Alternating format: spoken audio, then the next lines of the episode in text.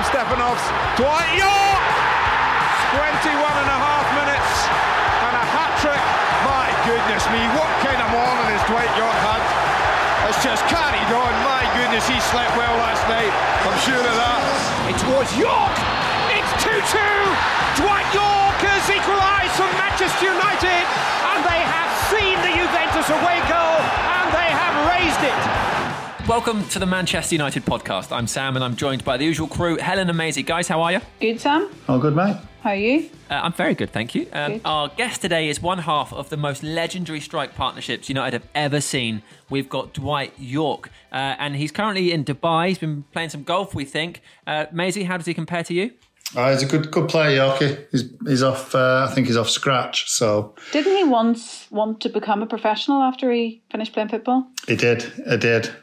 Yeah, when he finished football, he wanted to become pro golfer. But pro golfers are like pro footballers, and then you compare them to a non-league player. It's chalk and cheese. To become a pro golfer, you've got to be absolutely exceptional. Yorkie's a good player. He is. Have you ever beaten him? Uh, I've never lost against him, Helen. Good record. Yeah. Um, also, I, I want to ask him, Maisie, because you told us on one of the very early podcasts, you told us all about how he went to Sir Alex and asked for the season off. Yeah, Yorkie. Yeah, he um, he actually went to go and see the manager the year after he won the treble and asked for a year out. Now, who in the right mind would do that? Brilliant. Well, I suppose Dwight Yorke is the answer. Exactly. Looking forward to hear what the uh, manager said. My dress. I can hear the kids in Helen's background there just uh, chirping up. Yeah. Sorry. Is that Heidi? Is it or Lottie? Or Yes, it's Heidi. Well done. yeah. Johnny's trying to look after three kids in his own and it's dinner time. Carnage. I suppose if um, if John is struggling, Helen, we should get going. Um, I will quickly say thank you so much to everybody who got in touch about the Albert Morgan episode. Lots of people saying we need a part two, uh, and we can get a part two. Um, and not to give anything away, but Helen, you told us something about a potential part two just this morning. Yeah, Johnny, before the podcast, had said to him, any stories about Albert Morgan? Then that's whenever we talked about the um, changing room incident and what was the other one? A couple other things he told me, but he just mentioned yesterday, oh, before the podcast, forgot to tell you that about the time Albert got electrocuted on pre-season tour. I was like, how could you forget to tell me this? Absolute gold information. So yes, we'll try and get Albert back for a part two because I can imagine there's many more stories like that. Oh yes. Um, we've also had a second wave of love for the Patrice Evra episode after the video version went out on MUTV recently. A reminder if you're an MUTV subscriber, you can watch brand new episodes of the podcast every Friday, and the whole box set is on there if you want to binge. There you go, guys. Box sets. How good's that? I know. A podcast box set. It's quite hard to say. If you're not an MUTV subscriber, then we post 10 minute clips to United's YouTube, and there are further clips on the Man United app if you haven't downloaded that already. Anyway, more of that kind of thing and our post match analysis for now. Shall we dial up Dwight in Dubai? Let's do it. That was a dial tone. It's Dwight Yorke joining us. Dwight, how are you? How are things in Dubai? uh, as good as you could hope to, to be. Um, very lucky to be in this part of the world. Beautiful weather, really following the guidelines, not too many cases here and deaths, so which is pretty good. They seems to get things spot on here, and they're very disciplined as well, which is good. So, has lockdown affected your golf? Yeah, well, for the first three months, as you know, when the when the whole pandemic thing had happened, um, Dubai was in a total lockdown for three months, really. Yeah, but you you know, um, this this pandemic is much more than just my golf and people playing sport and all that. There's a lot of people obviously putting their life at risk. So those are the most important people out there trying to fight the cause of this virus and trying to make this place a better place for all of us. But yeah, I'm very lucky that I'm not one of those people who had to go out there and risk your life. So we're very fortunate in that respect. And, you know, there's a lot of lives obviously been lost along the way. So it just is just a wake up call for all of us. So we're lucky to be here. Yorkie, how, how long have you lived in Dubai now? This coming up for two years. Why Dubai? just needed a change. You know, I've been in England for 30 years and, and of course having the role as an ambassador for United as well, which makes you travel quite a lot. I've always been a person who likes to travel quite a lot. And so, Yeah. You know, with that, I just felt by coming to Dubai, I used to come to Dubai quite a lot and I developed, uh, I got a lot of friends here as well, make me really you know, make things really easy for you to make that transition. And I felt it's a perfect scenario because most of our work, or most of my work in traveling wise, is this part of the world. Then you know, every time you get to you stop off in Dubai, then you feel like you have to get another seven, eight hours before you get to England. Yeah. So it just kind of works itself out. I didn't plan it; it just kind of happened that way. Uh, but I think I've made the right call for now. Uh, obviously, I, I, have every intention of coming back home to, to England at one stage. Okay, so take us from Dubai back to the very beginning for you in Trinidad and Tobago. What was life like growing up? Looking back, I mean, it was tough as a young kid. You know what I mean? Growing up, I was, I mean, a lot of people don't know, but I, I was, you know, again, come from a huge family, nine of us. I got nine siblings. We lived in a two bedroom house at the time, you know what I mean? So growing up, even though it was so much fun, it was exciting because having my bigger brothers and sisters around me, beaches and palm trees and you know lots of fruit trees out there to to sort of feast off of as well. Growing up, there was a really exciting time. We didn't have a lot, and you know football was just played in a park um, pretty much. And so of course with my you know five other brothers, they were all into sport. We came from a very sporting background with very little. And as you know, football is a people sport, I call it. You don't need a lot of equipment to play football back home yeah. or anywhere in the world. Just get a ball and you run around and start kicking it. So that's where it all kind of stemmed from. And then having my bigger brothers and them guidance around the place, just kind of enjoy doing that with not a care in the world, really, not knowing where my where my career or anything, because it wasn't the career back then to look forward to, was just kind of enjoying the moment. So yeah, it was real fun a bit tough upbringing, but that's what made you the person I am today, of course. Yoki, can you can you log out, log back in? Only because you froze, mate. Hello, mate. Yoki, I can hear you, mate, but you just froze, pal. Hear me? Yeah, can you hear me? Yoki, go back on your 4G, mate. 4G, Yokovic. Yorkovic. Tasker. Hi. I don't want to tell you how to produce. I reckon cut this bit out. Well, not for you to decide, mate. No, absolutely. It's absolutely right. Is your is your decision. I just felt maybe I could offer that insight. You okay? Can you hear me now? Yes. Ah, yes, you're back. That's better. Yes. So Yorkie, you're um. Stop messing around, man. so you're a, a, family of nine, nine kids. Where are you in the pecking order? Eight, Maisie, eight. Uh, yeah, there's nine of us. I'm the eighth. I'm the second to last. Second to last. Yeah. One of your one of your brothers played uh, cricket for Trinidad and Tobago, right? Yeah, Clint. So it's a very sporty family. Oh, extremely sporty family. He, I don't know how he didn't go on to make West Indies cricket, but he had came up to England while I was at Aston Villa and played in the Lancashire League, first class cricket, and he double century, 150. He was making, you know, if you look through the history book there, he he had done extremely well at that level as well. So yeah, very very much so a sporting family in, in fact, back in the days, you had to be, there was no social media. The only way you can sort of hang out or meet people or meet your friends was in the ballpark. And the way of entertaining yourself, you used to run 100 meter or 50 meters among yourself. And so the crowd would gather around and people would bet who was the quickest person in the village. That sort of upbringing was really fun and exciting for us because that's all we knew. Was you the quickest? Uh, I'm the slowest in the family. The slowest? Don't believe that. Yeah, I'm the slowest in the family. All my brothers and them are much faster than me. Bloody hell. So, did you never see football as a career, Dwight? Did you think that was untouchable for you? Yeah, very much so because it's the, it's never been achieved before. I mean, nobody is broken out of the the Caribbean into what you call serious professional level uh, as a professional footballer don't forget we are known as a cricketing destination, really, because the West Indies cricket team in the 60s and 70s and 80s used to dominate cricket uh, from an international level. So a lot of people affiliate the West Indies as a cricketing countries to visit, where domestically football was the biggest sport out there. A lot of people didn't know that.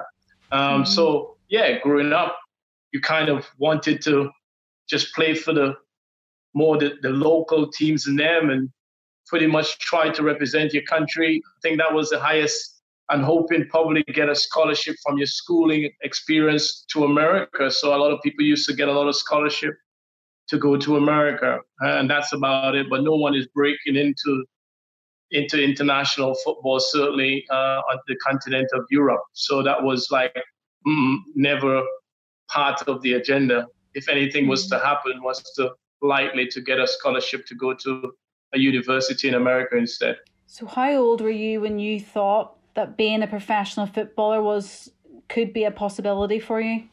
Well, I still think it wasn't a possibility. I think what had kind of happened, I still was in school at 16, and then I was playing for the national senior team at 16. and in that period of time, we were one point away from qualifying for the 1990 World Cup. So that that drew a lot of attention back home. The media to be the smallest island. We were playing America at home. We needed one point to qualify for the World Cup.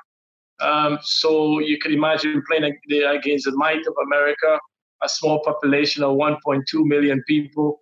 I mean, New York City alone has got 8 million or 10 million people, and probably more. so that, that's just what we was up against, Mazo. But um, yeah, I mean, we are deemed as pretty much of like a third world country. We're not exposed to a lot of things, yeah, or a lot of things being given to us, or that kind of stuff. We have it to, you know, graft and, you know, sort of find your way up wherever best you can. You can imagine, like I said, you know, family of nine, two bedroom house. We all pile up in one room, trying to sleep on top of each other. that was the upbringing back then. You know what I mean? So yeah, so when people say, "Oh, you got things easily," it was a real challenge, certainly mm. growing up. Uh, but again, I I see um, a lot of people who had the talent really never really gone on, and I really wanted to make a difference, and uh, so I avoid all the the, the the the kind of stuff that can sort of you know get you sideways and go off the rails a little bit. And I had a brother who was a copper, so that helps. He keeps me in line. and uh, you know, we we are family, even though all of us there was you know just my dad drank. No no one within the family drinks and smoke and that kind of stuff. So which is very unusual. You can imagine back in the Caribbean back then, amongst the spliff and stuff that was happening around. I could easily get indulged in that, but um, no, I was never part of that. So, so Yaki, do you know that your your teammates then for that World Cup team? Where would they be playing? Would they be all over the world or just in the Caribbean sort of thing? No, that was a bunch of local guys. Wow. So who was your who, who would have been in your group? Well, that was America, Mexico, uh, Costa Rica, those type of North American teams. That that was uh, the group. And normally, usually, it's only two teams from that continent advance to the World Cup. Yeah. So Mexico had already qualified. We was in that group. We needed one point at home and of course we lost the game one 0 at home. So yeah, that was a, the devastation of my 16th birthday, um, oh. pretty much happening. So yeah, I'm sure I'm sure you'd have still partied. No, I didn't party them times, mate. I was still a minor. Where was I going to go? I'm sure. I'm sure. Listen, listen. You can say anything on here. You know, you can tell the truth. no, no. I, and Mazo, you know what? Seriously, it's only till I come to England I endure the the social side of life a little bit in terms of, you know, I never drank till I was 21. You don't even know that. I never drank any alcohol till I was on my 21st birthday. I got absolutely smashed on Bailey's. don't worry about that. I, I got smashed on Southern Comfort. so, yeah. so I was drinking at 20, 21 is my first ever alcoholic drink, really. Wow. So at what point in this period in your life did you start thinking you could make it, and maybe places like the Premier League or La Liga could be options to you? Well, I, I, I, in that campaign, when Trinidad and Tobago was at a point away from the World Cup, as like I mentioned, that's when I started getting interest in me. Predominantly, a lot of teams in America, the university. I could have gone to Howard University and the FIU, uh, International Florida University. So those were the option, like every other player before my time has had that option to go to America. And then what was lucky about in that period of time, Aston Villa came to the Caribbean. Don't ask me why or how. They they sort of traveled along that line, and it was a they came on a 10 days kind of trip like you always do when you have a break in the season. And so I played against Aston Villa. There was this talk about this young kid playing for Trinidad and Tobago. And that's how it kind of all stemmed. And then I was invited over for on a five weeks trials before we played America. And that's how it all kind of stemmed and the possibility of me going to to England. That's how it all came about in the end. Who was who was the manager then, Yorkie? Graham Taylor. Graham Taylor. Yeah. So when you were 18, that's when you actually made the move? Well, it was 89, wasn't it? I mean, that's the World Cup was in 1990. The playoff was in 89. And as I said, there was a huge build up to the that final game in the World Cup. Uh, and because there was a huge break, that's when I was, I think Aston Villa traveled in February. And so then that, they invited me over on a five weeks trial in that period of time. I did the five week trial and came back in time for obviously starting to get ready for this World Cup campaign. Mm-hmm. And in that period of time, obviously, I've impressed. I scored four goals on my, my first game for Aston Villa, like in, in the reserve or whatever it was. And so then, obviously, I knew that I, I might be getting a contract. It wasn't confirmed.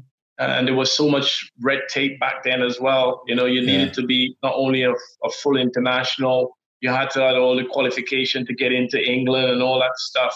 Of course, I was still a minor, so I had to get permission from my family. They had to sign papers. All the legal stuff was going on. It was things that we never dealt with as a family. Um, so there was a lot happening there. But yeah, I think at that moment, straight after the uh, I came back, I, I got wind that they're ready to offer me a contract. Did you know much about English football? Who was your the team that you supported back then? Well, I admire it because obviously football was I was obsessed with football then. So yeah, we used to you know watch the black and white television back in those days and have one of my brothers or the younger brother go outside and move the antennas around to get the car. Just hold it up outside. that's, uh, that's how it was back then. Yeah. So I used to watch. Well, I'm sure Maisie know much as I do big league soccer. Yeah. You probably don't even know what big league soccer, but that's what it was. Stemmed from the big league soccer. So we used to watch a lot of English teams. Tottenham was the team that I support with Hoddle and Ardiles and those type of guys. So just like the, the brand of football that they used to play and the players that, you know, a bunch of flair guys who can really, you know, sort of um, entertain you while they were playing. So yeah, Tottenham was the team I support. So is it right at this point you you moved to Aston Villa? You're a right winger rather than a centre forward. Yeah, I was. Um, I was more. I was always a centre forward, but you know when you, I could dribble the football in in England back then, a dribbler tend to be more on the, the flanks, as they call it, the wide men, you know, um, the wingers. You know, you give it to the winger and they go, go on, run at the, the defenders. Yeah. And so that's what we, we, we used to do. And because I could have done that, I wasn't a great cross of the football because I, I, I wasn't used to that style of play. But yeah, that, that's what it was. And so I had to start it off in that. And it was, as I said, don't forget, I was only 16 going on 17. So I was kind of like you know, what's what's this about? What's this professional thing is about? All I knew I was going to England to play football, and that was it. Um, and so this was a what I call an educational part of my development, and I was I feel I was in the right setup, in the right place. I only had a two and a half year contract as well, so I knew I only had limited time to make the progress, develop um, as quickly as I could, and make sure make an impact. So yeah, um, yeah, started off as a winger for sure. And did you enjoy your time there at Aston Villa? How what was it like the first year for you? I mean, the weather obviously was very different. Was that something that took you a while to get used to? The food. well, think of a, a lonely kid coming from the Caribbean back then. Yeah, it's uh, yeah, it's culture a game shock. changer. It was a yeah culture shock. You know, I kind of knew what I was going in for until you actually got there. The weather, the food, the people, the culture it's just everything. You never have even seen snow or anything, would you? Well, I see. I come across hail because I've been traveling. I've been traveling in America with the national team and that kind of stuff. So I've come across. Right. Yeah, but nothing like when I came over then in '89. And don't forget, Maisie, the weather was like. I mean, t- today the weather's nowhere near as bad as like 20 years, 30 years ago. where it is. A, you know, you still got to go out in the snow and train or shovel snow about yeah, yeah. to get, you know, to put a football pitch on. Like I, I never forget the day I got up and I saw the amount of snow outside. I'm thinking to myself, okay, I'm just going to stay in my room all day. I got a telephone call asking me where am I? Why are you not training? I'm like, you're not supposed to train in this weather here. What can you do? that's when that's when that's when the reality finally kicked in. I'm thinking, bloody hell, this is this is nuts, man. This is not this is not for me. But uh, I had to put all my gear. I didn't have again, when I came, I didn't have proper clothing. I only had t-shirts and shorts. so I had to be given all these. And what, what month did you come for your trial? Was it winter or was oh, it, it was summer actually, when you joined? It was actually winter. Oh no! It was freezing. The, the, the wind and the, you know, seriously, I don't know how people play football in this, but I tell them, it's kind of crazy. Um, but I knew, I knew in all of that, I kind of know that this is where I wanted to be, mate. You know what I mean? This is yeah, yeah. This is a once in a lifetime opportunity. It's either that, go back in the Caribbean, hang out on the, the sidewalks, drink a beer or something like that, and go swimming or play some local football. I just wanted to make a difference. So I knew this was a, a game changer for me, and I had to suck it in, so to speak. And yeah. I did. It was it was tough for the first six months being away from everyone, but eventually a little bit of sunshine, the weather changed, you start to feel good. You got climatized. You get used to your beans and toast in the afternoon before pretty much your beans and toast with some cheese on top. I never experienced that. It's like, a good meal. I, I love that. yeah. So were you were you uh, living in living in Birmingham and obviously still really young, totally different country, totally different culture. Who were the who were the people that helped you come to terms with with that move? Well, lucky enough, I had Tony Daly. His mom is Jamaican. Although he's as British as they come. And I got yeah. Brian Small. You remember Brian Small? Yeah, yeah, Small, yeah, yeah. Right back, left back, sorry. And then boys kind of take me under their wings and looked at me and thought I was. In fact, I moved in with Tony Daly, mom. They thought it would be good for me to interact with a West Indian background and all that kind of stuff. Um, that didn't quite go to plan. And then they moved me out closer to the training ground because I had to get on a bus and also it's like, what the hell is all this about? and I moved closer to the training ground with a family there that we used to go like into digs back then. Yeah. The digs. And I kind of like how they operated. And I asked the club to put me in that digs for a period of time. So I spent my first two years in digs uh, in Birmingham. But yeah, those are the guys who kind of get me through that time and and really look after me. And people like David Platt and all them eventually later on all played a role in the in the end. And what was the football like at this point? Did it feel like did it feel was it different to, to what you'd been playing back home? Yeah, um, it was more keep ball sessions back in the Caribbean, a bit of samba football, Brazilian, because that's all we and then I come here and you have to run down the channel and both men just amazing will know, just hit it in the channel. it's a thing that you call hit it in the channel and you're going to chase after it. Even though you can't get it, you're still going to run it down. That was pretty much new to me from back to front ball was launched from back to front rather than try to play through the stages of into midfield up to your, your front men.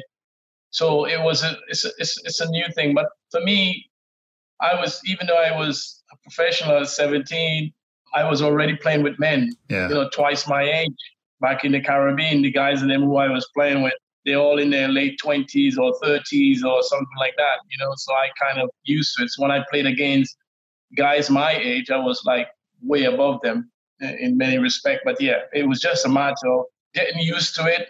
You know, you're training, you're developing, you getting to understand what British football is all about and having to adapt. That's basically what I did. What about moving to the centre forward role? Did that happen quite early on um, in your time at Aston Villa? Did you make that decision? Did the manager make the decision? No, not quite. Not, not, not, really. I mean, I again, as a kid, I was, I was a kid then, so I was still very much in the development stage. It took me, you know, three, four years of understanding the British game, developing my strength as a person, and playing wide right, occasionally play centre forward for the for the reserve team because that was a big thing back then. Reserve football was a huge thing. That was where you needed to impress to get up to the first team. And don't forget where they have 18 man squad now on a bench. We used to have 14, Maisie, isn't it? Yeah, yeah. 14, 11, and two substitutes and a goalkeeper if you're lucky. So, you know, reserve football was such a big thing and you kind of played in various positions, but centre forward, everybody knew that that's where I wanted to play. But like I said before, because I can dribble someone, I used to end up on the wing in the first team because they already had, you would know, you needed a big, strong kind of number nine who can head it, you know, like Cascarino and those type of guys and big Cyrille Regis and those. So I, I watch and learn from these guys along the way. I was glad I didn't play centre forward because I probably got my I would have got myself kicked in so many times because I'm still developing. You know. Yorkie, who was the centre forwards then at Villa? Well, I said I played with John Fashanu, people Yeah. like Cascarino. Who else was there back then? Cascarino. Who was before? Dean Saunders, Ah, yeah, yeah. Dalian? Dalian Atkinson. Yeah. That that group of guys before me. Yeah. So you, you came in just, just before the pre- the Premier League started, would it be? Yeah, I started to play a little bit. Yeah, 92. By then, I was, in fact, I finished up top scorer in 92 for Villa. In my first full season as a, uh, like, you know, getting in on a regular basis, when I say like substitute, if I'm not playing, I was mainly substitution. Yeah. So, yeah, that's how, that's kind of how it's, it, it's, it started for me. And what about your eventual move to Manchester United? What was that like for you? Because I know that it was quite difficult and you had to go and speak to the chairman. And John Gregory said that Villa wouldn't let you go if they didn't get Andy Cole in return, which looking at it now would have been absolutely insane. Yeah, no, that was a crazy period of time because I think what people fail to realize, I was at Aston Villa for 10 years. You know, I, gave that club, and I, you know, I, I mean, I was only a teen, as I said, I uh, joined the club, and I felt we had finished second, fourth, a fifth, or something like that in the period of time when I really started to establish myself. And of course, when you play for Trinidad and Tobago from an international point of view, you don't probably get the recognition that you deserve. Mm. Uh, so when I get to 25, I, again, I felt like I can, I needed a bigger platform. I needed to challenge myself. And so what a lot of people didn't realize, I had gone into the chairman.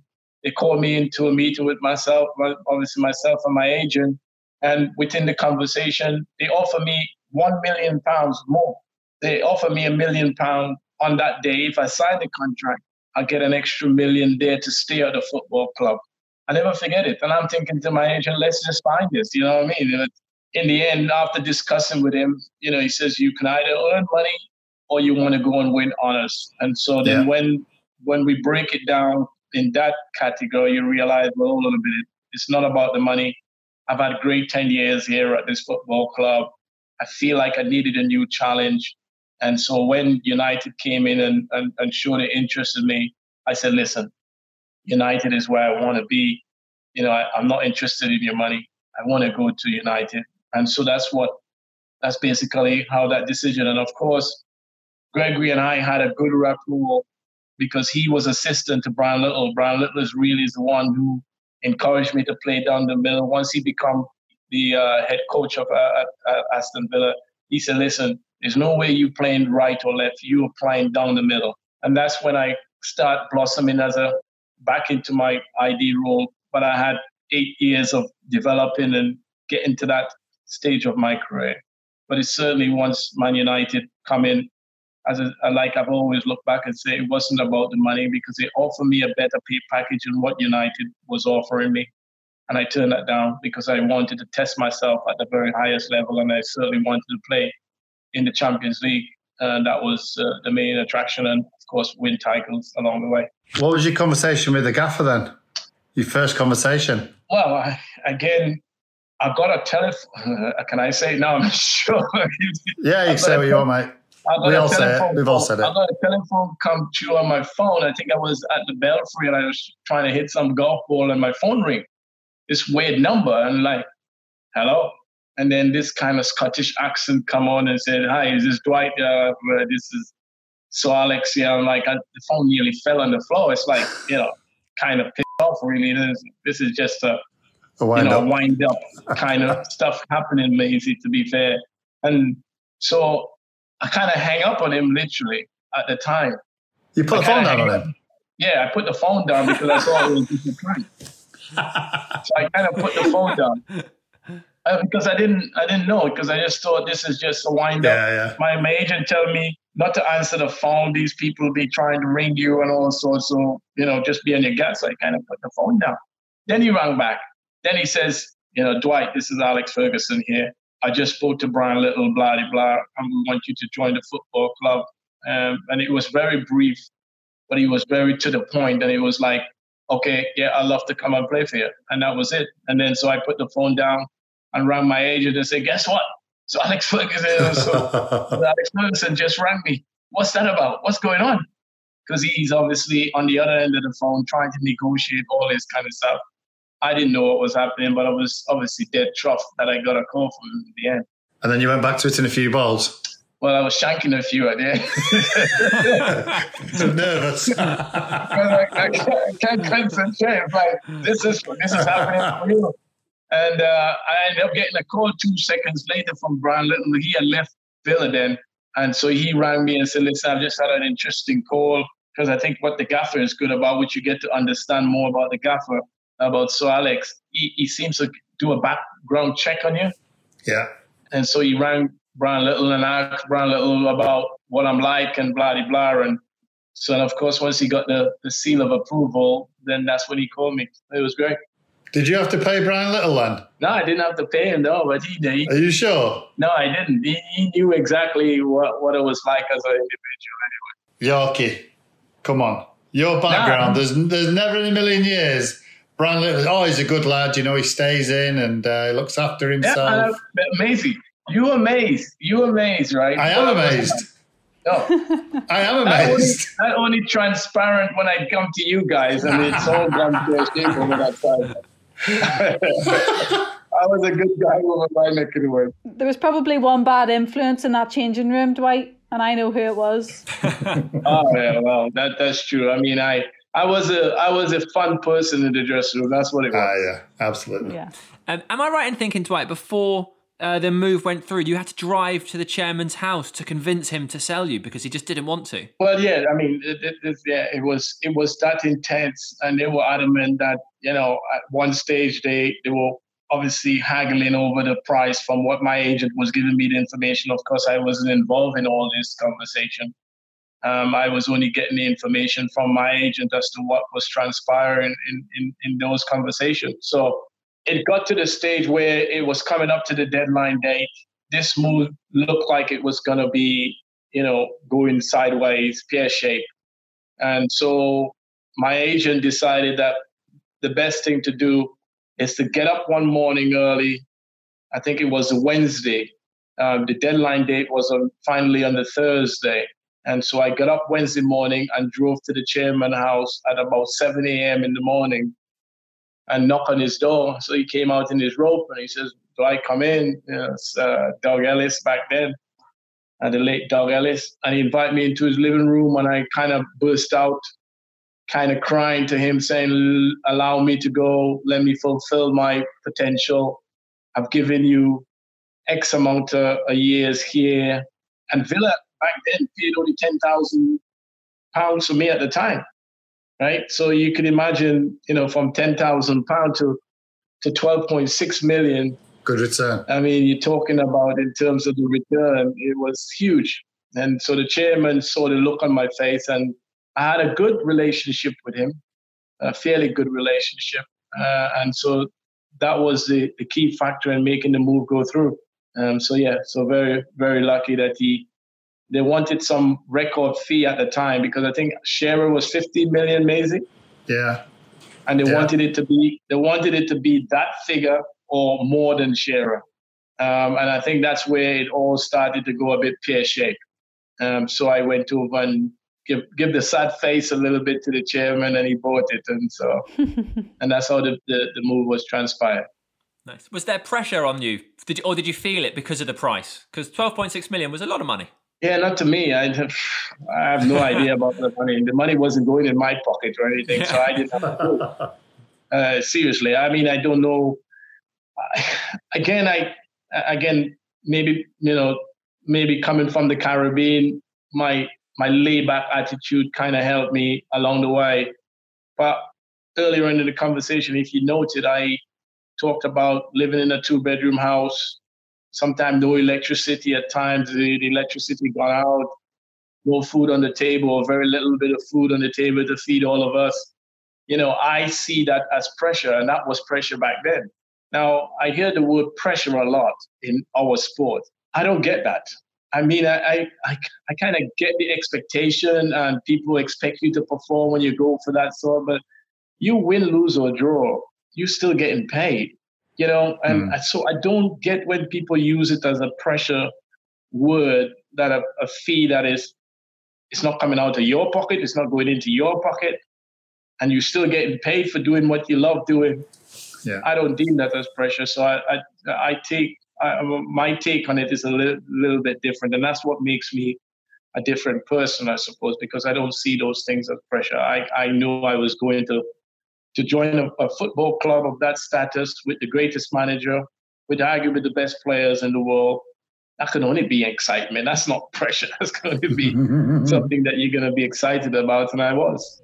And that's probably why you had the most incredible debut season because a lot of people do go to Manchester United or other clubs and do feel that pressure, but you're just going there happy as anything, and that's probably why you had such an incredible season. Would you agree? Well, I was a happy-go-lucky person, I suppose, and I was obviously delighted to be in such a, a great aura of players and you know a, a club of the status of Manchester United Football Club and playing for the best manager in the history of our sport.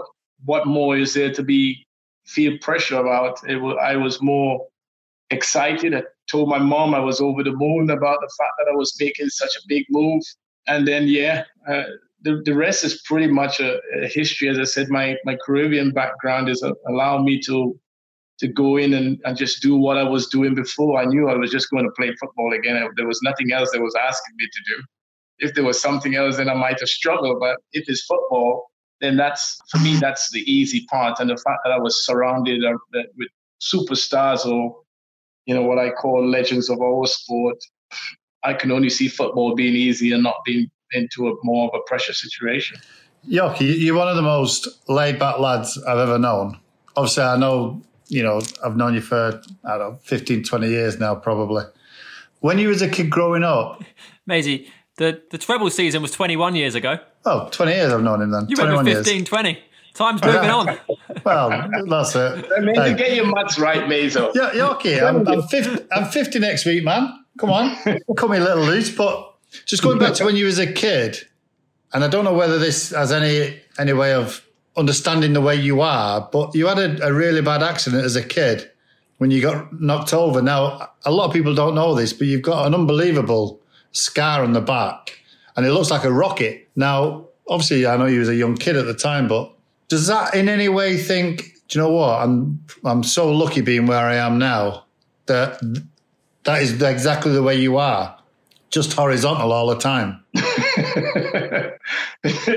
Interesting you brought that up, Maisie. I mean, yeah, a lot of people don't know unless you know me personally and see it. Yeah. Um, it's not something I obviously go around and sort of, you know, showcase around the world to no. everyone the reality is that yeah i mean i don't know much about it when i was two years of age my my sister and i went to the shop i she was holding my hands one of my sister was across the my other sister was across the road by the bus stop waiting for the bus to come along and so we went into the shop together and of course as a kid she probably just took her eye off me that one moment and i kind of run out and my sister was waving across the road to me so i kind of run out towards her not knowing cars were coming from both sides. I mean, I, I honestly, I have no recollection of anything. I, I have no idea. I, I just t- been told this story over and over. Maybe one little vivid thing. I remember coming out of the hospital. I was only, I think I spent, I've been told I spent six months in the hospital. Wow. As a kid. 1973, think about it, in a third world country. Where are you going to find and I've been told again that there was a, a doctor in the car behind. And somehow he was a Chinese doctor. What was a Chinese guy doing in the Caribbean at the time?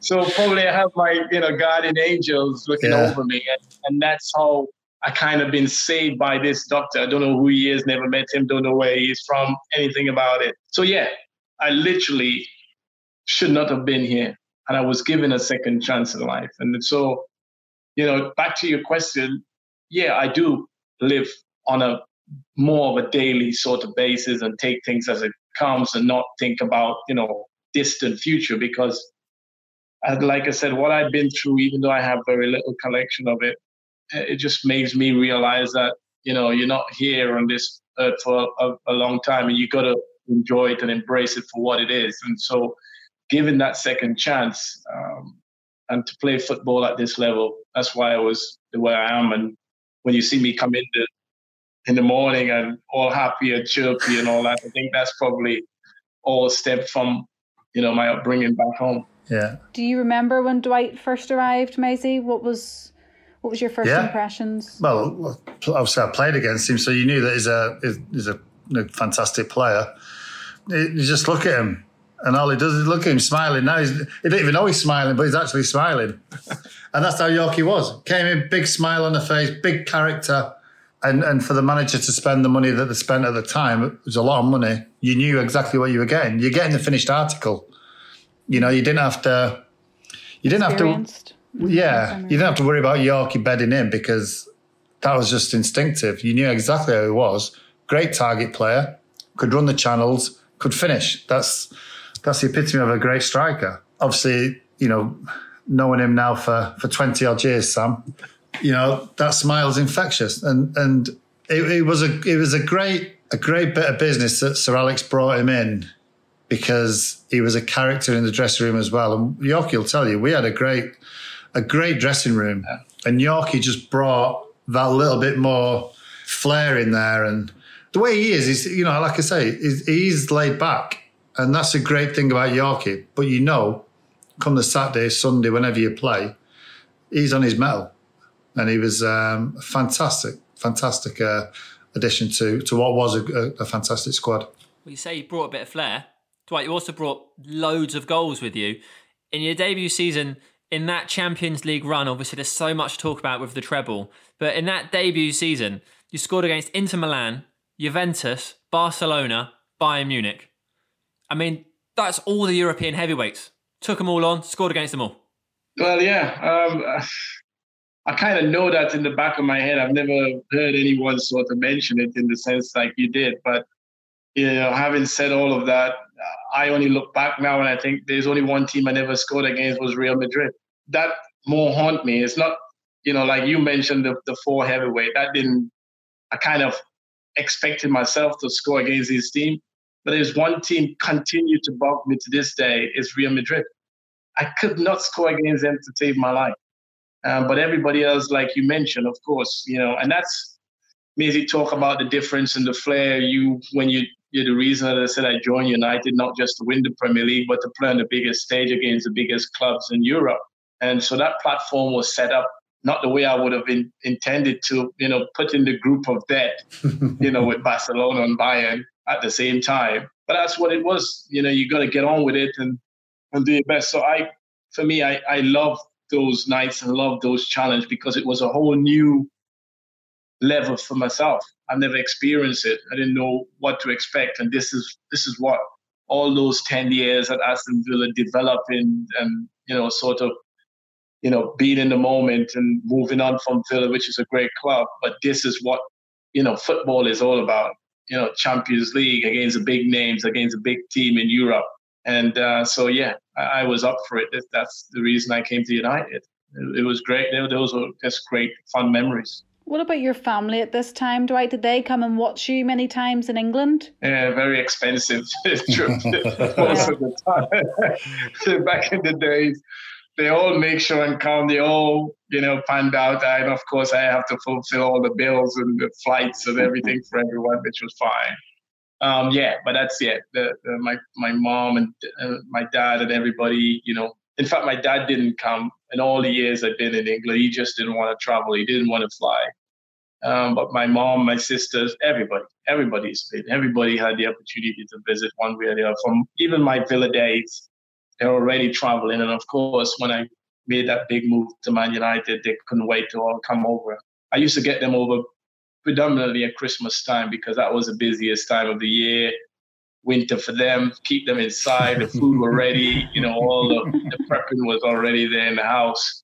Um, it was a big household at the time to, to, accommodate most of them. Brothers used to come in the summer. Uh, more happening for, for my my brothers and them. But my in terms of my my brother and sisters, they like the winter. They enjoy themselves being here at that time. So yeah, they all been. And you say you were a Tottenham supporter, but nine brothers and sisters. There must have been a Man United fan amongst them. there wasn't really. They all obviously Really? supported. Yeah, they all supported me when obviously when I once I moved to Villa, that was a team that they all sort of kept their eye on for ten years. And at the moment I moved to Man United, the Elysian just kind of moved from there and moved over to uh, to Man United. And to this day, they're still obviously my most successful time as a player. So they're now stuck with United, and you often enough you get compared to when you were playing. Why they're not doing this and compared to what they're doing th- this time of the year now. And so that's the kind of uh, sort of conversation you get. But yeah, they're all United uh, fan now in, in many respects because, like I said, that was my most successful time as a player. And uh, they were all part of it. So they become very much a United fans now. Not a family member, but you did have an iconic relationship with Andy Cole. And I don't think United have had a strike partnership before or since that compared to the two of you and the chemistry you had on the pitch. How did that come about? Was it just natural as soon as you started training together?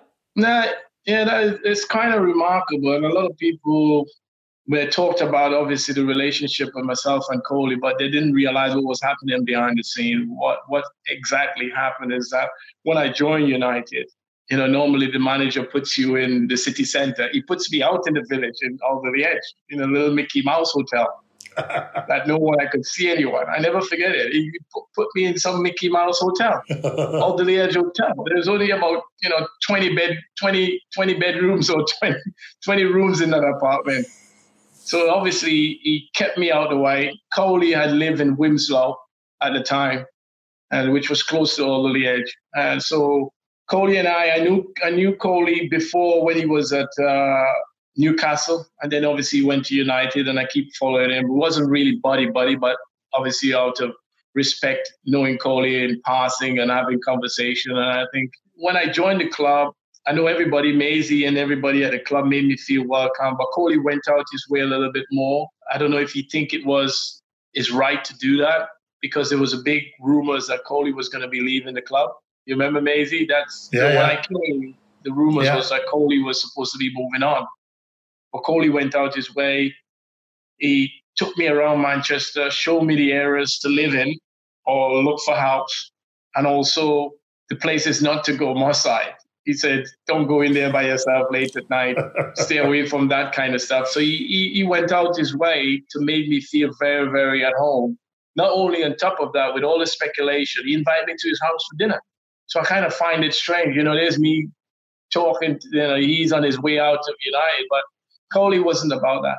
And and this is what I enjoy about Coley. Coley and I relationship started way before we start playing, and the bond was kind of developing or brewing in the background that people didn't know. And of course, my first few games at United, I played with Ollie, Teddy, and then I played with Giggsy ahead of Coley. I never forget it. I'm like, I'm looking at Coley and thinking, he could seriously be leaving the football club because when Giggsy are playing as a centre forward alongside you with Coley on the bench, that's kind of signal telling you things not so great. Um, but Coley and I started to to develop. And the, the funny thing, we were playing an opposite side in the, in the game, and somehow the manager says, "Right, everybody else has got a chance," and Coley come in there and then just hit the ground running. We just got on like house on fire, and we complement each other. You know, Teddy is similar like me, my style of play. Ollie, who wasn't really a, fir- a first time regular in many sense, although he started, you know, he, the gaffer saw me as a number nine, which replaced Ollie and Teddy, uh, Ollie and Coley more that sense. But Coley is a proper number nine, as you know, like to run in, and I kind of like to link come Yeah. to my feet and link the play. So that kind of role that I was playing, realized that Coley was the ideal partner for me because Coley was opposite to me. Teddy is like me. Ollie likes to a little bit like Coley, but the manager maybe not want to play Ollie on a regular basis like when I was there. So when Coley came in and started playing like he did and did what he capable of doing, somebody who has a goal record, a record scoring at Man United like he did, it was kind of hard to see how the manager didn't want him around in the first place. Um, but yeah, it turned out to be the best thing ever happened, and it, we we complement each other very very well. What about the, you said everybody was very welcoming at that time. What did you make of the standard of football and training? Obviously, you've played against Manchester United lots of times, but what was it like going into the, the training every day? Did you notice a big difference? Well, that was a big difference. Um, when I when I left Villa, I thought I was a very good player. I really did thought that until I walked through the doors at Man United and realized that mm, this is a different level. The intensity in the training, these are players who have won trophies, you know, the competition among us, the healthy competition, the standard of training, the keep ball sessions, you realize it's just a different level, the, the caliber of players in and around you. And you just realize, mm, well, you have to up your game here. This is not, you know, strolling through a training session like I used to do at Villa and still be the top man there this is like you know saddle up you're in for a ride here and you gotta get your skates on and try to move with the, with the guy as you're going to get left behind. And i recognize that from a very very first day in training when i joined the box keep ball position and, and Keano fire one at me. You know from really close range maybe five yards away he really fired one at me. And then he looked at me and his grunt was Cantona would have got hold of that. I miscontrolled it yeah, and uh, I, I never forget that. Um, so that was Keano introduction to me in many respects. 12.5 million, yeah. 12.6 million. Cantona would have got all of that. so then I realized that okay, okay, bring it on. Let's let's do this. And so that was when it all kick started and recognized that this was a different level of players and the caliber that surrounded me. Listen, I have to say, when I was at Villa, there was some good players, including Gareth Southgate at the time when I left them there. They're all there. Um, but this was a whole different level when I came there um, at Man United. So we should get into it. Your debut season, you win everything. what what was that like? What are your memories of that campaign? Because you won, uh, you were Premier League top goal scorer. You won Premier League Player of the Season. We've talked about some of the Champions League teams you scored against. It just all went right. Yeah, well, it's called a perfect wave, isn't it? It doesn't happen very often. I joined the club at the right time. I think all those things, and we we had luck along the way. Um, we talk about the caliber of players surrounding us. I joined United to win things. I didn't expected us to win all three trophies in my first year, and so that was uh, uh, that was something that took us all by surprise. Um, I think coming off the previous year, we didn't they didn't win anything. So we expected to go for the league, which was the priority in that conversation, of course, in Europe to try and make some headways into Europe. But the way how the season had panned out, like you mentioned, to finish top scorer from an individual point of view, to finish top scorer, get the player of the year, you know, scored against all the big teams, gone on to win the treble. You couldn't write a better script, could you? You, you just couldn't. I mean, that's that's the pinnacle. That's the ultimate in sport. And um, to have done it in the way we did it, you know, it wasn't an easy ride. It was game after game, challenges after challenge, you know, back up against the wall when we looked like we were going to lose the likes of Liverpool in the FA Cup, Charlton away, you know, Middlesbrough away, those kind of games that, you know, looked like it was going down to the wire and we was going to walk away from nothing. And eventually we sneaked a, you know, a, a goal. The FA Cup, they talk about Giggsy, Peter Schmeichel, there's so much incident to talk about. And mm. if you in a situation in a team sport and all the, the, the stuff that was unfolding in that campaign, it was just too much to remember. And it was just coming one after the next, one after the next, and you were in that bubble at the time. It was just the best place. I loved it. I was looking forward to training, linking up with the guys every morning, coming in with a big grin on my face.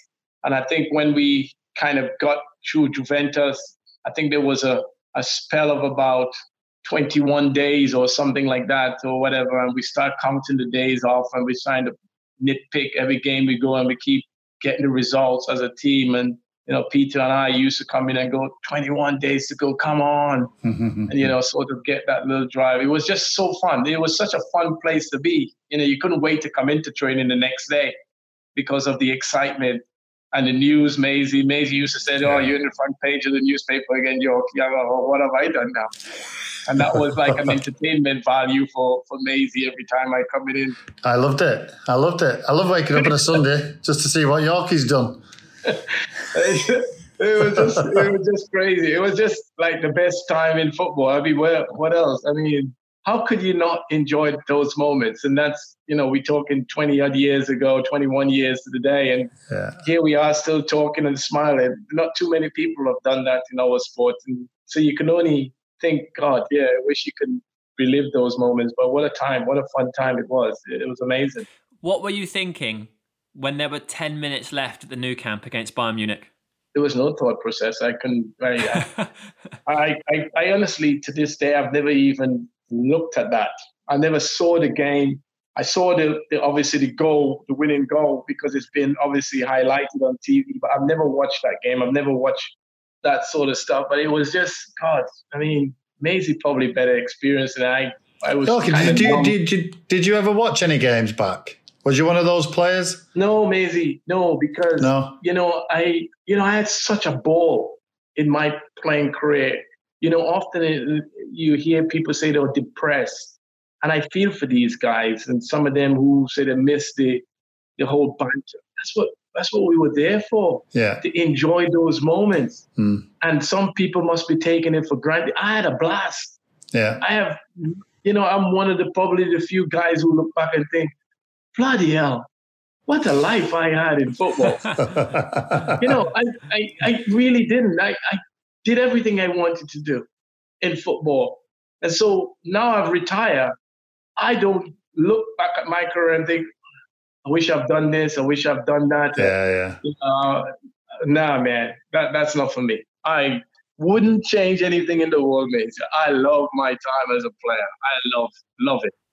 Okay, Totally. you don't want to you don't want to change anything, but is it true that after after that season, after we win the treble, you went and asked Sir Alex Ferguson if you could have a year off to celebrate? Yeah, but with pay. That's a good deal. Yeah, okay, I tell that story all the time. what How on earth you can you can go and ask a gaffer, gaffer can have a year off to continue to celebrate. Yeah, I mean, what what else there is to do in football after winning the treble? I mean, I was on such a high. It was ridiculous. I mean, Concorde was flying in back then. I remember getting. You remember we went on Concorde. I thought this is the way to fly. Yeah. I went to New York on Concorde. They got me up in the, the back in the days. They used to put you up in the pilot. I land Yeah. Concorde in New York. Yeah. I'm thinking, what, what, what is there to achieve after this? There's nothing else because everything else you do would be a failure or deemed as a failure. And of course, the following year we won the Premier League. All right, I, I'm not letting you get on to the following year yet. What happened? Did you go to his office? What did he Yeah. reply? What? What? No, Tell no, us what no. happened. No, no, seriously, I, I, I and that's a that's a true thing. I went I went into the gaffer. I said, gaffer, oh, what we what we doing? It's you know after you win the treble, there's nothing to do. Can I have a year off from football and with pay, and then I come back the next year and rejoin the team?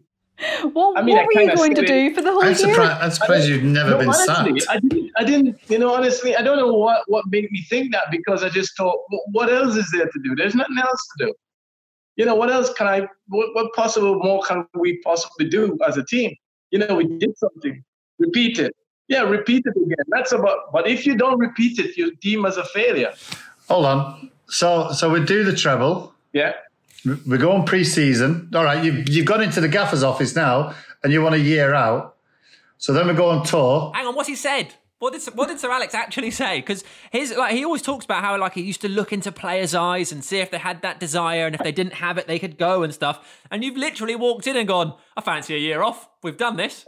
Well, that was a fun moment. If, if ever, if ever a time you were going to ask the gaffer for anything, Yeah, that was the time to go in and ask him, right? yeah. So I didn't have I didn't have anything to lose. He could tell me to F off, which which is what he did. He said F off, you can go get lost. Um, but it, it was kind of jokingly, but if he had said to be taking a year off, I would have taken it. But I I knew that that wasn't gonna happen. But I thought, you know what? It worth a try. You know what I mean? It worth a try. And That's what worth I a did. try, yeah. That'd have been Yeah, great. look, What if all like 24 of us went in? Gaffer could do with a year off, to be fair. I'm, I'm, I want to go with Yorkie. I'll go on Concorde. So that then, because I remember pre-season, the, the, the pre-season after, yeah, we go to uh, where? Where did we go? We went Australia, Australia. Hong Kong, China, Japan, and we play Who did we play? Did we play? Was it Melbourne we played, or was it Sydney we played? One of the games. But I think with Sydney. That was in Sydney. Sydney. Yeah. So we played the game in Sydney, and uh, we win the game one 0 I think I think that might have been Jesper's first goal. Win the game one 0 So we have a night out in in Sydney. Where are you going So- with this, Maisie? I'm just uh, no. This is where no, no, no. I won't mention all that bit. So the next day in training, oh What bit, Maisie? no, no, no, no, no, no. We'll stay. Well, well, Yorkie knows. Stay on football. Yeah. So we get up training the next day. Obviously, Yorkie's a little bit late coming down, but the gaffer didn't go on tour with us this this pre-season. So Steve McClaren was there, and it was like a free for all. So Yorkie's. why, Um, why did Sir Alex not go? Sorry to interrupt. I'm not sure. was- I'm not sure. It, it No, he just. was getting. um, Um, he was getting uh, from. Was he getting knighted? Palace. What was? Yeah, that's right. yeah, he was getting knighted. Oh, right. So yeah, so he missed the tour. So we so so we played again. We have a night out. Next day training, and those that trained, those that played, just did a warm down, and the rest of the lads did a little, little bit of running. So we're doing this warm down around this huge field, stopping, a few stretches, sit ups, bit of this, bit of that. We get up and we continue jogging. So this happens two, three times, and then we continue. You turn round, he's fast asleep. He's fell asleep because he's absolutely either steaming, whatever he is, but he's fell asleep. And we all get up and we just leave him. And he's like, crashed out. So because of him, we we all got our, you know, we was going to have a, an afternoon off, but we didn't because of Yorkie. Back training, afternoon training because of him, fast asleep, bladdered. That's what you're talking about. Your horizontal attitude. Laid That's back. his- I wasn't letter. I was just we were running around in circles, and it, you know, just after a late night, just running around in circles, stopping. So I just, you know, we stop, keep stopping every time, and of course, after a late night out, like we were, I ended up lying down, and that was it. I was ready to sleep. That was all it was. Well, you did, well, you ended up in there because we stayed. We st- the hotel where we stayed. Was it you, Butty, Teddy? Star City. I remember it. I know exactly where. Star, Star City, yeah. Because you all, all those professionals went to bed at two o'clock curfew, and you lot went into the nightclub. Nah, we all was Maisie. Everybody was up to, you know what I'm saying. Everybody was Yeah. doing their own thing. Yeah, And some stay up later than some some others, and that was it. I was one of the late ones coming in. Dwight, I always ask people this. I've spoken to Wes about it. I've asked Maisie. I've spoken to a few other players, and I, from the outside, it has always appeared that like pre-season tour, you go to some sort of fairly glamorous location, and it's a bit like a lad's holiday. And everyone always goes, "No, it's really professional. It's really professional." What's your take on that? I better stick with the boys, isn't it? They say it's all professional, then it is, isn't it? I mean, I don't know if I'm as convinced by you as I am by others. I mean, yeah. I mean, preseason is preseason. You gotta get prepared for the for the season, so you gotta do the right thing. Yeah, we didn't Yeah. we didn't live it up at all, mate. We didn't. We wasn't like that. the gaffer always used to say you can have one night. That's it, Yeah, one night, and that was our, that was the night out. But it was a good night. it was a hell of a night. Very professional night, I'm sure. Oh, brilliant! So, I love it. Dwight, your second, we move on to your second season. You didn't get your year off. You were straight back into it. Second season, 23 goals. But you did say recently that Sir Alex actually called you a failure yep. for 23 goals. Did you understand that at the time? I didn't quite get it. I mean, obviously now I got I understand where he's coming from, knowing the manager himself a, a little bit more. That was my second year, as you said. You, I finished top scorer. uh, I think was the 26 goals in total uh, over the season. First year 29, second year 26. Manager said he was a failure. Didn't quite get it at the time. I look back now and I totally understand where he was coming from. Understand that you know each year you need to better yourself, and I didn't do that at the time. Even though I felt I justify myself as his number one striker, being the top scorer in, in two years running, I felt that was a great return in respect. Don't forget, the FA Cup was taken away from us Yeah. you know, we didn't play the. FA Cup. A lot not's been said about it because the lads probably enjoyed themselves that much in Brazil. But we didn't get chance to defend our FA Cup. which again, with the team that we had and the way we went on to win the Premier League that year, who was to say that we wasn't capable of defending the FA Cup? So that was an opportunity gone for whatever reason and the politics side of football, which us as players didn't get involved in. But that was a big blow for us because we didn't get to defend the FA Cup that year. So maybe I could have even finished up with more goals. But mm. going back to your question about being a failure, I understand because when you look at what Messi and you know the Ronaldo of this world each year they come back and try to better their target, and I quite didn't see that, and I, I, I understand it fully now, clearly now that I'm out the game and I'm a lot more wiser. While in being in the bubble, I felt being top scorer at United was enough to justify my argument, but in the manager's eyes, you know, I was supposed to to be better on the, on the following year, and I didn't. So I kind of obviously I get it now. I didn't get it at the time, um, but I understand where he's coming from. So you know, having those experience and those things in your head, understand that each day, each moment, and when you're training, you got to keep pushing yourself to get better every season and not just sit on your laurels. Not that I did that that year, but I understand where totally, I, I get it totally where he's coming from. Was that his way to motivate you? And secondly, what sort of relationship did you have with him in that respect? Did he say things like that to try and motivate you often? Well, he said things like that maybe to keep you on your toes and not realizing. And I'm like looking at him like with one eye and thinking to myself, well, what is he going on about? I'm still your top scorer, 26 goals. But he feel that maybe if I'd extend myself a bit more and push myself to maybe a even uh, higher level, um, maybe I could have gotten more. Who's to say? And maybe I was just content with what I was doing instead of, you know, sort of going for far more than just being accepting of just being a top scorer in the club. And I think that's the mentality, you know, the likes of Roy Keane and Sir Alex has obviously got that kind of driving mentality to every day where sometimes I can just kind of kind of lay back and thought, right, I've done enough here when I probably could have gone for a little bit more. So again, that was all like a learning curve for me and recognizing where it is. And, and, like I said, I can always look back now and think, wow, I, I get the picture. I didn't get it while I was in the bubble because, it, you know, I was in that bubble. But I get the, the clearer picture now that I'm much older and wiser, mm-hmm. what he was talking about. What about your third season? You won another Premier League trophy, so three in a row. That must have been pretty special. Well, again, it's never been done in the history of the Premier League. So we keep breaking records, this, this, this squad.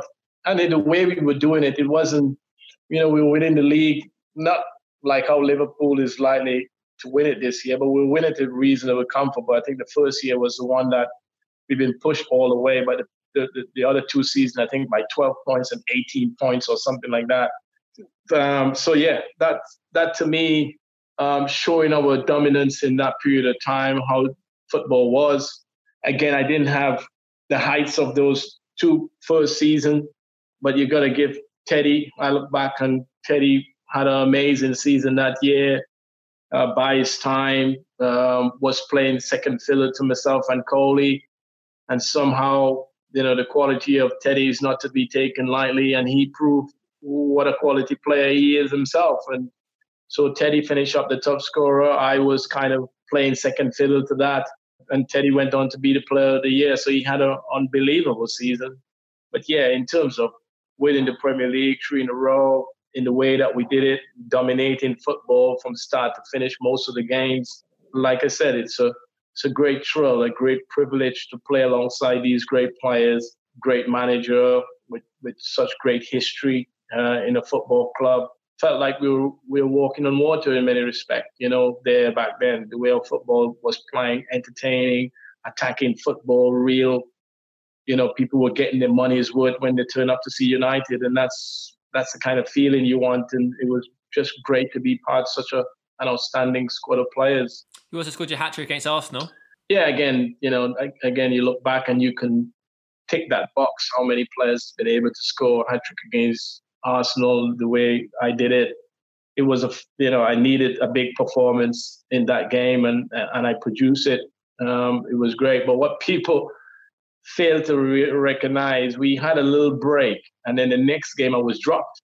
You know, after scoring, you know, a lot of people don't recognize that I scored a hat trick against Arsenal. We played the next game against Leeds. I never forget it. And this, and so when I recognized during the week I wasn't going to be playing, I gone to the manager office and says, Gaffer, why am I not playing? He gone, and he turned to me and said, he could have scored a hat trick against that back four that day.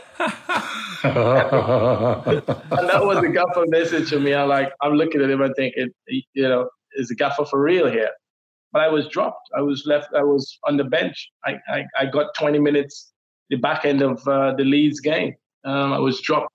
Again, Teddy was having a remarkable, but you think when you score a hat trick, you'll be back in the team. That's the standard at United, you know, the quality that we had possessed. And the gaffer left me out, and Teddy came straight back in the, in the team after that. So that's that's what he was up against at United. But yeah, I was left out of that team, Maisie, when uh, when I scored a hat trick against Arsenal. The next game I didn't play. So there you go. It's probably a stupid question, Dwight. If you could relive one game as a Manchester United player, what would it be? Everybody has a different answer, don't they? But relive. No, I, I don't think I don't think I like that reliving business. I, I like I said before, I had a blast playing football. Every game, you, you're unfortunate in our sports, you're gonna win some, you're gonna lose some, you're gonna have bad games, you have good games. But most of the time in my playing career, I had really amazing time. And I don't want to look back as anything negative. I made mistakes along the way as an individual. I've learned from it and I've moved on. And that's how I see life generally going forward. I don't, you know, once you take the negative and turn it into a positive, is which I've always been a positive person. I don't like negative people. And yeah, I know you can look back and think of the treble winning year and all that. That's those are memories that will live with you forever. And the games that you're playing, that's what memories are for, to remember those great moments and the fun moments.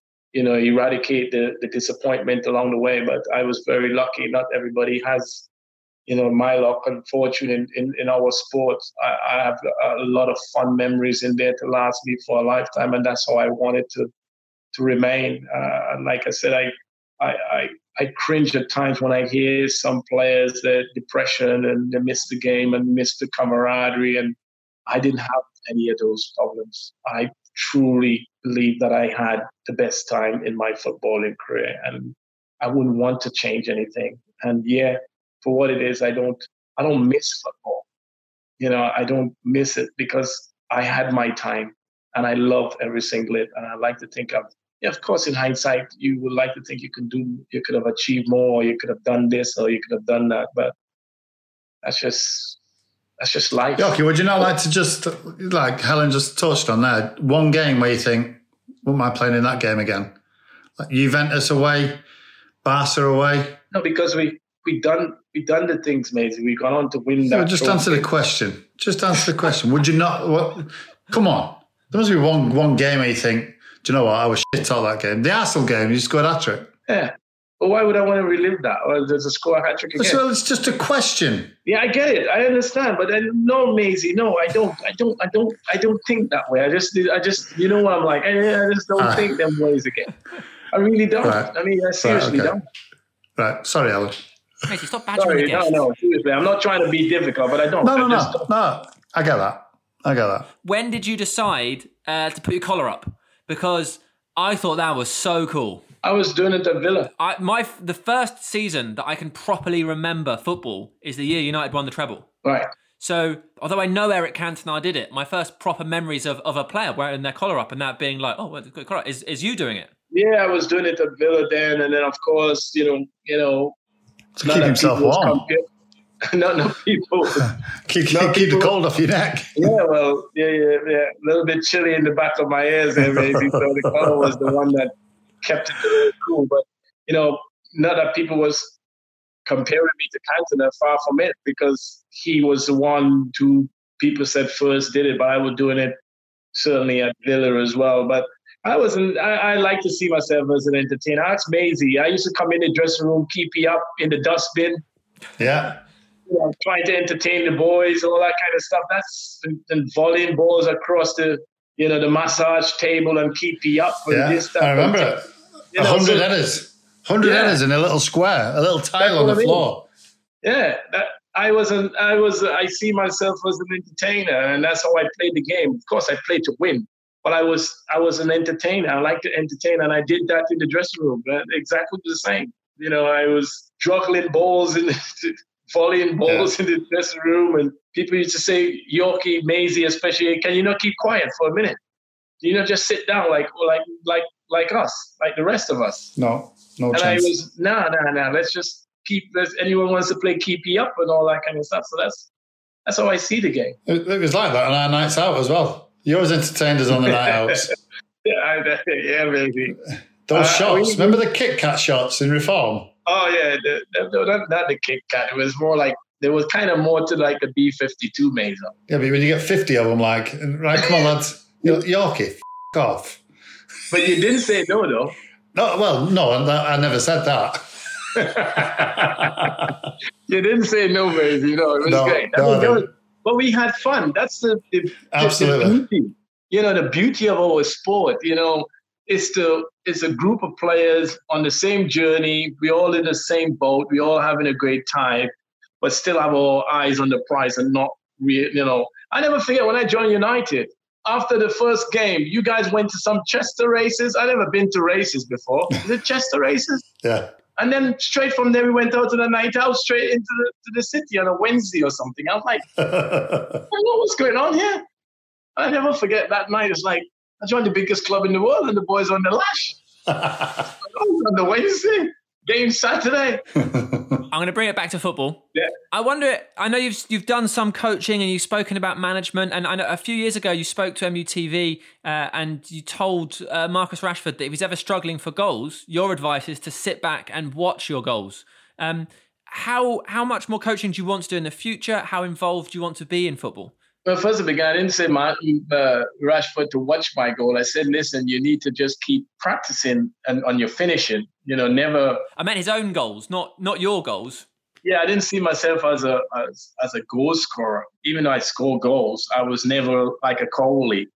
Coley lived, uh, him and Van Nistelrooy lived for goal. My game wasn't based on that. I just add that to my game. I was more the link man, and and Maisie will tell you I was more the the, the link person in in the team. I, I like to I, I could dribble someone and, and pass it to Coley to score. I get as much satisfaction from that. You know, Ruud and them guys, if they didn't score, they get upset. Coley wasn't quite like Ruud, but he's a, he he knows that he was always judge on goal scoring, and I was just playing the game. And if goals comes, great. If he didn't, it didn't bother me. Once what what did?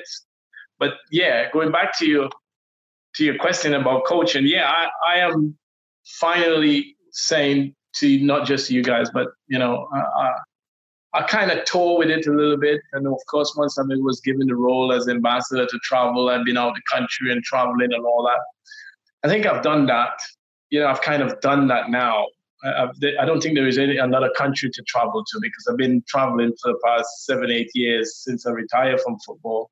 And now I, I genuinely believe because the person that I am, uh, I've, I've been around different, various different dressing room. I've always bring good, positive vibes to people and get good results along the way as, a, as an individual being part of that dressing room.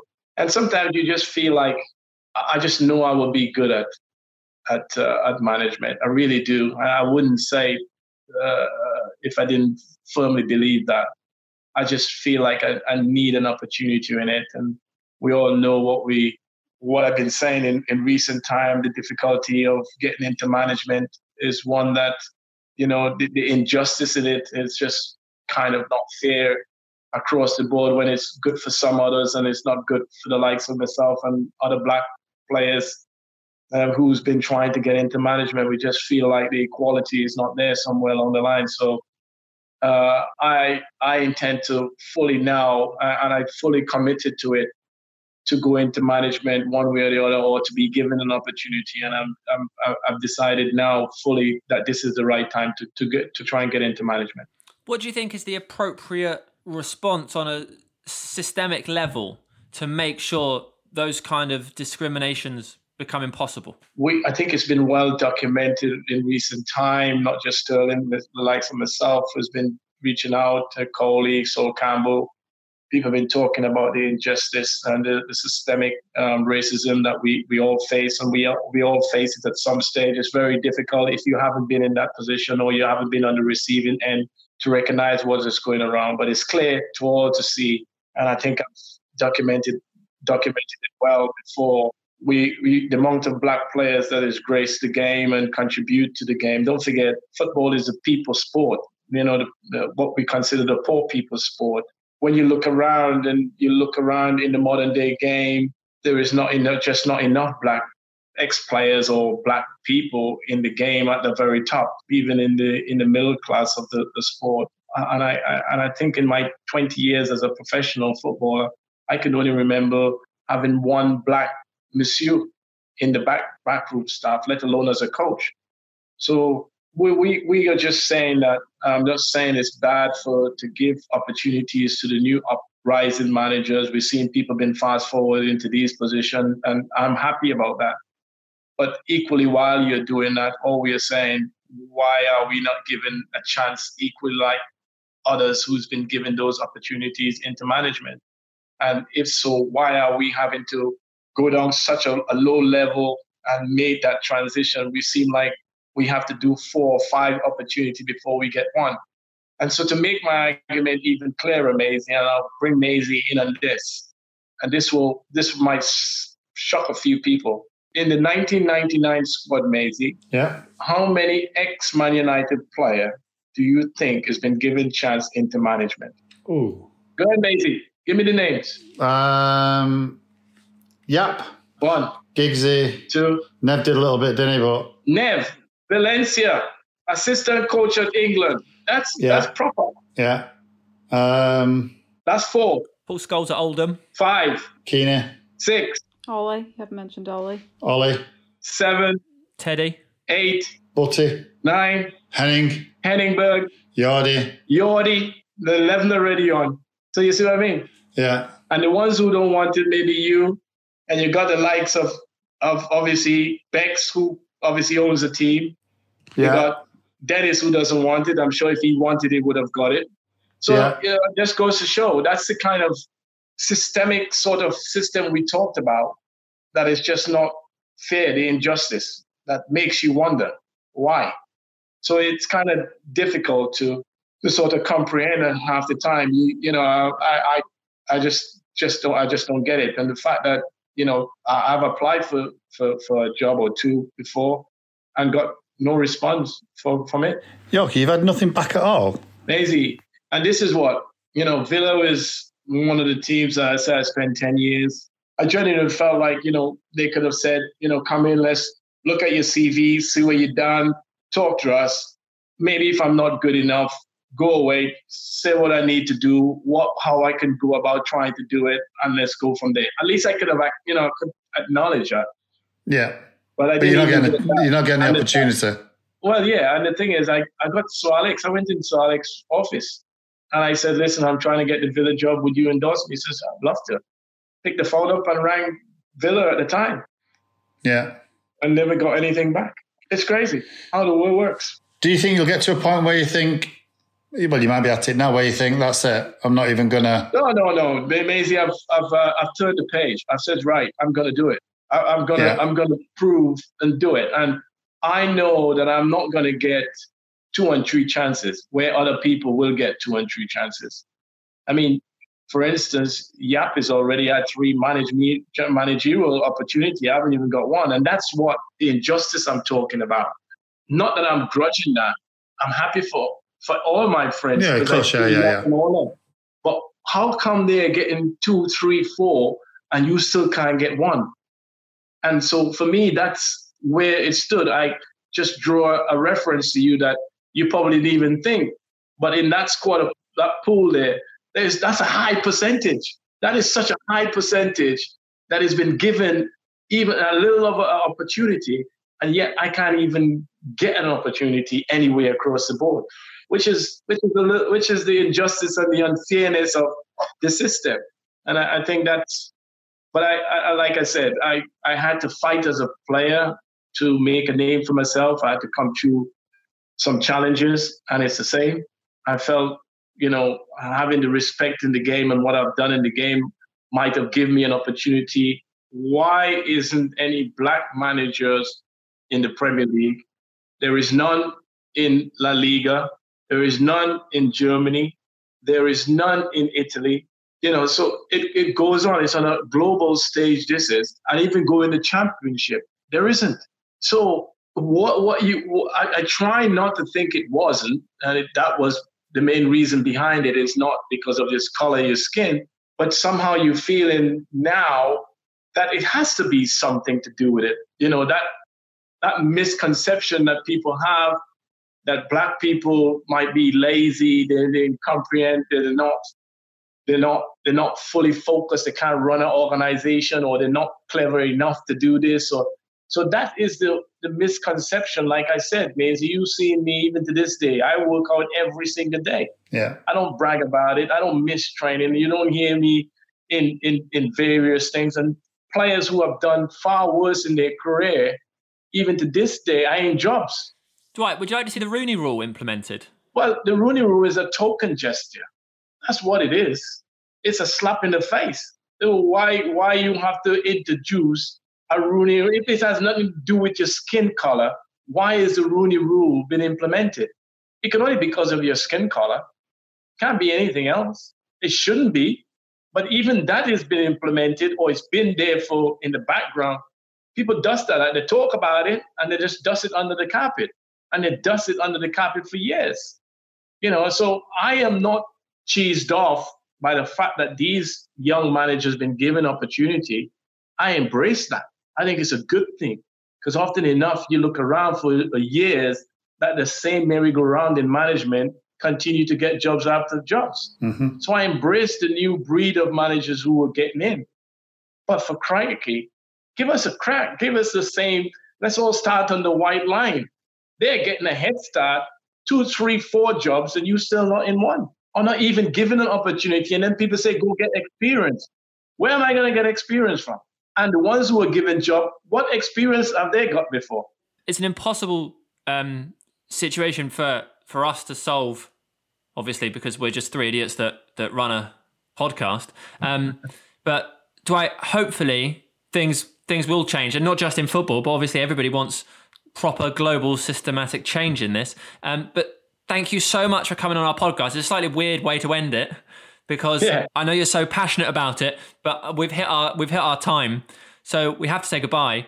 Um, but thank you so much for sharing your stories. I, I, think people will have really enjoyed them. No problem, bud. Anytime. Appreciate it, guys. What are you doing tonight, mate? Are you going out? No, no, no. I'm home. It's dark out here, but look, it's dark out here already, but. Wow. Proper dark. Dwight, if um if we were going to get one of your former teammates on, who would you recommend to tell us some good stories? Teammates. Yeah, it's just someone you so obviously to do, from from your time at United, just someone you think would uh, would have something good to say. Well, I like to think they all have good things to say about me. Is it? um, Maisie, who you recommend, man? You had Scholesy a couple of times now, haven't you? I'd like. Do you know what? I'd, I'd, I'd love to get Coley on. Coley would be great. Yeah, Coley's a good man. Yeah. Yeah, Coley's your boy. That's the next man to go to. Perfect. Thank you, Dwight. Thank you. Cheers, Djokovic, Joe. All right, guys. Appreciate it. Take it easy, Woody. All right, amazing. See you guys. So there it is. That's our chat with Dwight Yorke. Uh, we could have carried on talking, but unfortunately, we did have to stop where we were. Um, Maisie, thanks for getting him on. That was good fun. Absolute pleasure. Yeah, some good stories there. And um, mm-hmm. as as with a lot of people, I think you look at um, their upbringing and um, you know the way they were as kids that came over at 16 year old freezing his uh, his Teddy Smalls off. The one thing I think that is um, perhaps ignored is, as you say, it's just maybe just how good he was. It was only in 2017 Sergio Aguero overtook him as the as the top scoring non-European in the Premier League. So once Aguero hit his 124th, he went past Dwight Yorke. So Dwight Yorke, for a long time, was the highest scoring non-European in Premier League football history with 123. Wow. With 123, great maths. Ten years at Aston Villa as well. That's yeah, a long, long time, wasn't it? Yeah, and imagine moving clubs and then your first first year you win the treble. One of my favourite stories as well is when he actually hung up the phone on Sir Alex Ferguson, although we have heard people saying that before, but it must be such a surreal moment. I love that. And we should also point out that there was one or two technical issues um, with Dwight. Uh, his phone kept vibrating and it wasn't really aligned up very well. So if you're listening uh, and you hear certain sounds that is his phone vibrating, it's not Maisie's beer machine this time. We haven't even heard your beer machine today. I know. I know. What's going on? Viv will be furious. Viv will be not happy. It's unplugged. That's why. What I'm glad we did clear up is that he didn't have a year off, though. Yes, yeah. Um, what I think is unfortunately though, this will not rank as one of our greats because I saw a comment the other day on the Apple Podcast app, and the comment was, "You can tell when it's a great episode because Helen's cried." I know. No tears today, so we didn't we didn't quite make it. We didn't quite Not been not been heights. tears for a few weeks. Who have we got next week? Someone to make you cry. Yeah, I know. Uh, speaking of messages, should we have a look at some? Yes. Uh, I've got one from Reinhold Gebhardt, which I think is an awesome name. It says, This guy, unbelievable. 90 minutes in injury time, tears in my eyes, laughing and crying. Thank you for this one. Plus, the three of you, Helen, David, and Sam, such emotional reactions. Outstanding podcast. I'm a great fan of it. Please forgive my German English, Reinhold Gebhardt, who's in Hamburg, Germany. Thanks, Reinhold. Uh, let me begin by thanking you, Sam, Helen, Maisie, and the whole podcast team. I have listened to all the episodes so far. I love the episodes featuring two players, also those fe- featuring Maisie's mates. Uh, the jokes and the stories from the changing rooms make such episodes more fun. Having said that, the Evra episode was my favourite. His life story is very inspiring. Very much agree too. My oldest memory of Man United was watching a pre-season preview show anchor who cannot shut up about the teenage wonder kid Roy- Wayne Rooney, who United had just signed. I was nine years old then. Ever since that day, I was a fan of Waza and United. Whenever my friends have the Ronaldo or Messi debate, I would say Wayne Rooney. I think he is the most underrated play- footballer of the 2000s. Uh, that team, especially Rooney and Ronaldo, was a big part of my childhood. I know I'm asking for a lot here, but if you could get Rooney and Ronaldo in the same episode, that would be the dream. It would be amazing. Well, that would be the dream, guys, wouldn't it? We will work on that. Thank you very much, um, Shyam and Nayan.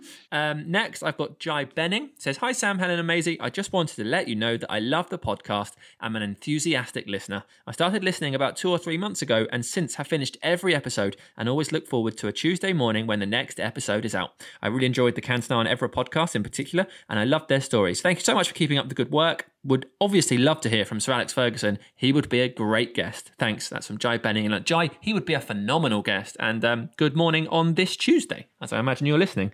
Maisie, I got a tweet from someone the other day who um, uh, I'd read out. Well, I mentioned, I referenced a tweet that they'd sent me about how how we should have to change the staff if we can't get a Jonny Evans podcast. And so he messaged me again because he'd heard me reference it in the uh, in the podcast, and he was so excited to hear his message referenced that he ran in to tell his wife, who was on a work Zoom call, and interrupted the whole thing. Um, another one here, Mark Bainbridge. Hi, Helen, Sam, and David. Thank you for the great podcast. Being from the generation I loved hearing from Robbo and Norman Whiteside. I've always been United supporter, 53 years, and have had many enjoyable times at Old Trafford. Many generations of my family have been to the iconic ground, and I'm proud to say my sons are keeping up this tradition. A few years ago, I was lucky enough to bump into Remi Moses, who was a lovely guy. I think Remi would be a great ex player for your podcast. Uh, keep up the good work. That is from Mark. Thank you very much indeed. We will try all those suggestions out. We'll try and get those guys on for you. Uh, well, if you want to send us a message, um, then please do. That's it for this week. But you can catch us at United Podcast at manunited.co.uk or on like the Apple Podcast. You can subscribe, you can leave a review, you can rate, you can do all that stuff. We really appreciate it. Um, thank you once again for giving us your time. Um, we're enjoying it, and we're glad you are too. We'll see you next week. Bye. Thanks, guys. See you later, troops. Thanks a lot. Bye.